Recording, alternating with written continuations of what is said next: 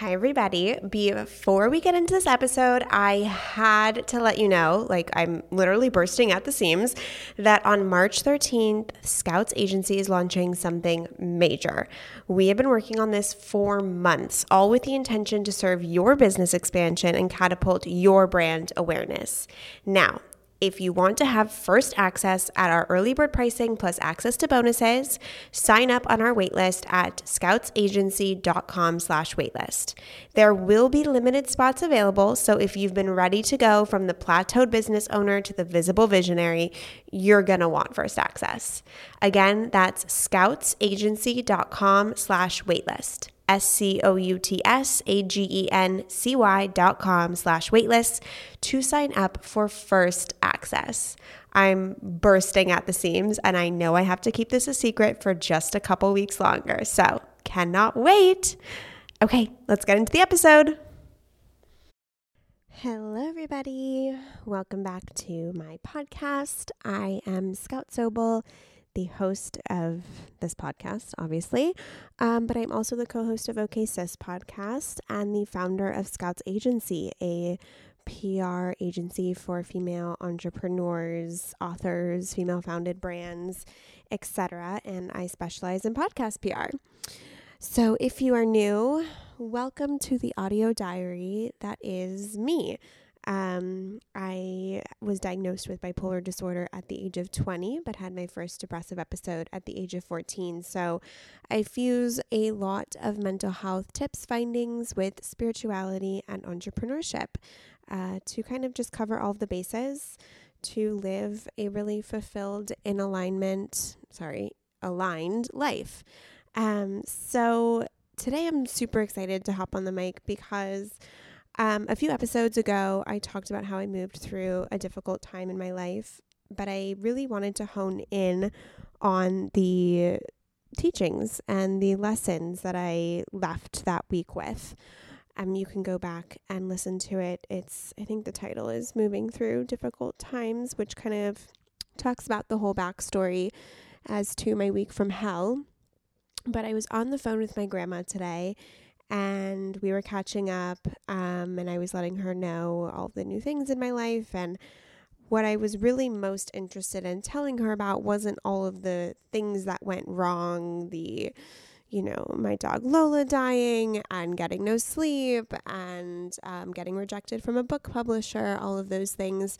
What i was really so excited to talk to her about was how i handled that week and how proud I was in my mindset tools, in the way I moved through and held space for myself. So, I want to talk about this idea of I want to be here. That's my new mantra. Um, I have it written on the background of my phone. I'm pretty sure I'm going to get it tattooed to my body once COVID restrictions open up. Um, I want to get it on my wrist, on my left wrist, really, really small in cursive. So I'll come up where this mantra first came to me. So I was listening to um, Matthew McConaughey on, I believe it was the Rachel Hollis podcast, and he was talking about his first time uh, being a guest on a talk show. And he was nervous, and the host went backstage to say hello to him and asked him how he was doing. And Matthew said he was nervous and asked if he had any tips. And the host said, you just have to want to be here. And something in that message really hit me because I it, it just pierced my soul so significantly and I and I realized that if I'm going to move through life and create a life that is beautiful and abundant and fulfilling and foundational and meaningful, I have to first want to be here. I have to want to be on planet Earth. I have to want to have been given this human body with a spiritual soul.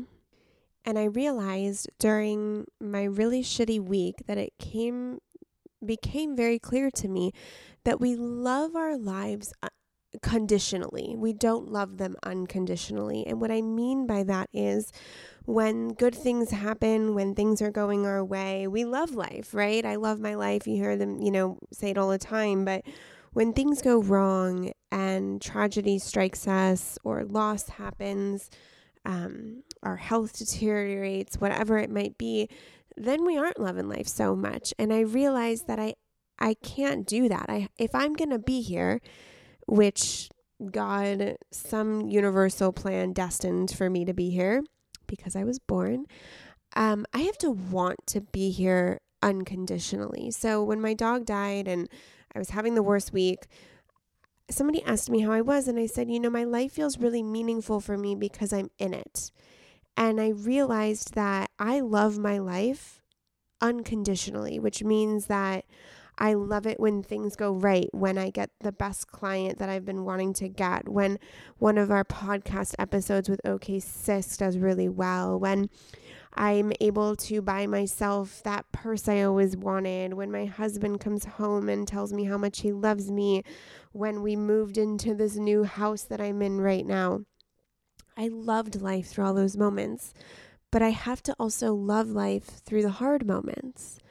And so I've come to this point where I don't care what happens to me. Of course, I care, but I don't, I'm not afraid of what's going to happen to me in the future. So if there is any negative, challenging moments that will come to me, which there will be, I will love my life regardless. You know, you don't have a friend and have them come to you and you only love them when they're in their highest spirits when they're they're most aligned when they're bringing in the manifestations you love them in their low point too and that's when you have to love them extra so why would ourself why would the way we treat ourselves be any different we have to love our lives when it's fucking tough when it fucking sucks when it's fucking painful as shit that's the moment we have to love our lives.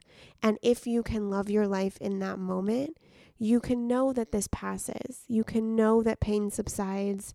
You can know that the peaks and valleys of your lives will come up and down and up and down. But what stays a common denominator through the fluctuations of your day is that you want to be here and that you love life unconditionally.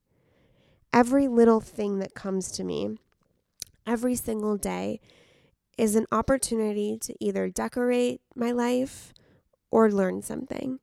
It's something that makes my life more shiny and beautiful and loving, or it's something that makes it more meaningful and rooted in wise traditions and lessons. And for that, I can't favor the decorative or the lesson aspect because they're both so integral to living such a beautiful life. And once you're able to adopt that the pain is what is going to make you be who you are, suddenly you aren't afraid of it. I knew that this podcast episode was going to be short because I didn't really want to jump around this saying this mantra, this ideal. I just wanted to leave you with if you just want to be here, you will love your life unconditionally. And in the moments when things are hard, that's when you have to love your life even more. That's when the unconditional love comes in. That's when you need to say, Hey, God, I want to be here. So, when I was feeling the grief of that week and all of the shitty emotions that I was feeling, or uncomfortable, as we say, feelings that I was feeling, I directly spoke to God and said, I trust you and I want to be here. I want to be here for this. I want to feel this grief. I want to get to the other side of it. I want to walk through this fire. I want to be here. And when you want to be here, that's when life starts. That's when it gets good. That's when it gets exciting and beautiful and magical. And it took a really shitty week for me to realize it as most of the things I realize come out of pain. So I'm going to leave you with the fact that I want to be here, that I love life unconditionally, and I invite you to practice the same philosophy if that feels good for you. if you liked what you heard, you can follow me on Instagram at Scout Sobel. DM me if this resonated with you. I do want to say um, a woman DM'd me on Instagram um, regarding, I think, the addiction to depression episode, and she was looking for some guidance. Uh, her husband is in the military, um, potentially the Navy. Uh, he's in the service and it was in my requests box and I briefly skimmed it and I was like I want to be present to really respond to her. When I went back it was gone. So if you are listening to this please DM me again. I have so much to say to you. Um, and if you don't DM me I just want to say thank you for your service um, the pain you are feeling is valid and it's going to bring you to beautiful, beautiful depths of your life. And I would be honored to have the opportunity to have a conversation with you. So if you're listening, please DM me. Okay. Have a beautiful day, everybody. I'll see you on Thursday.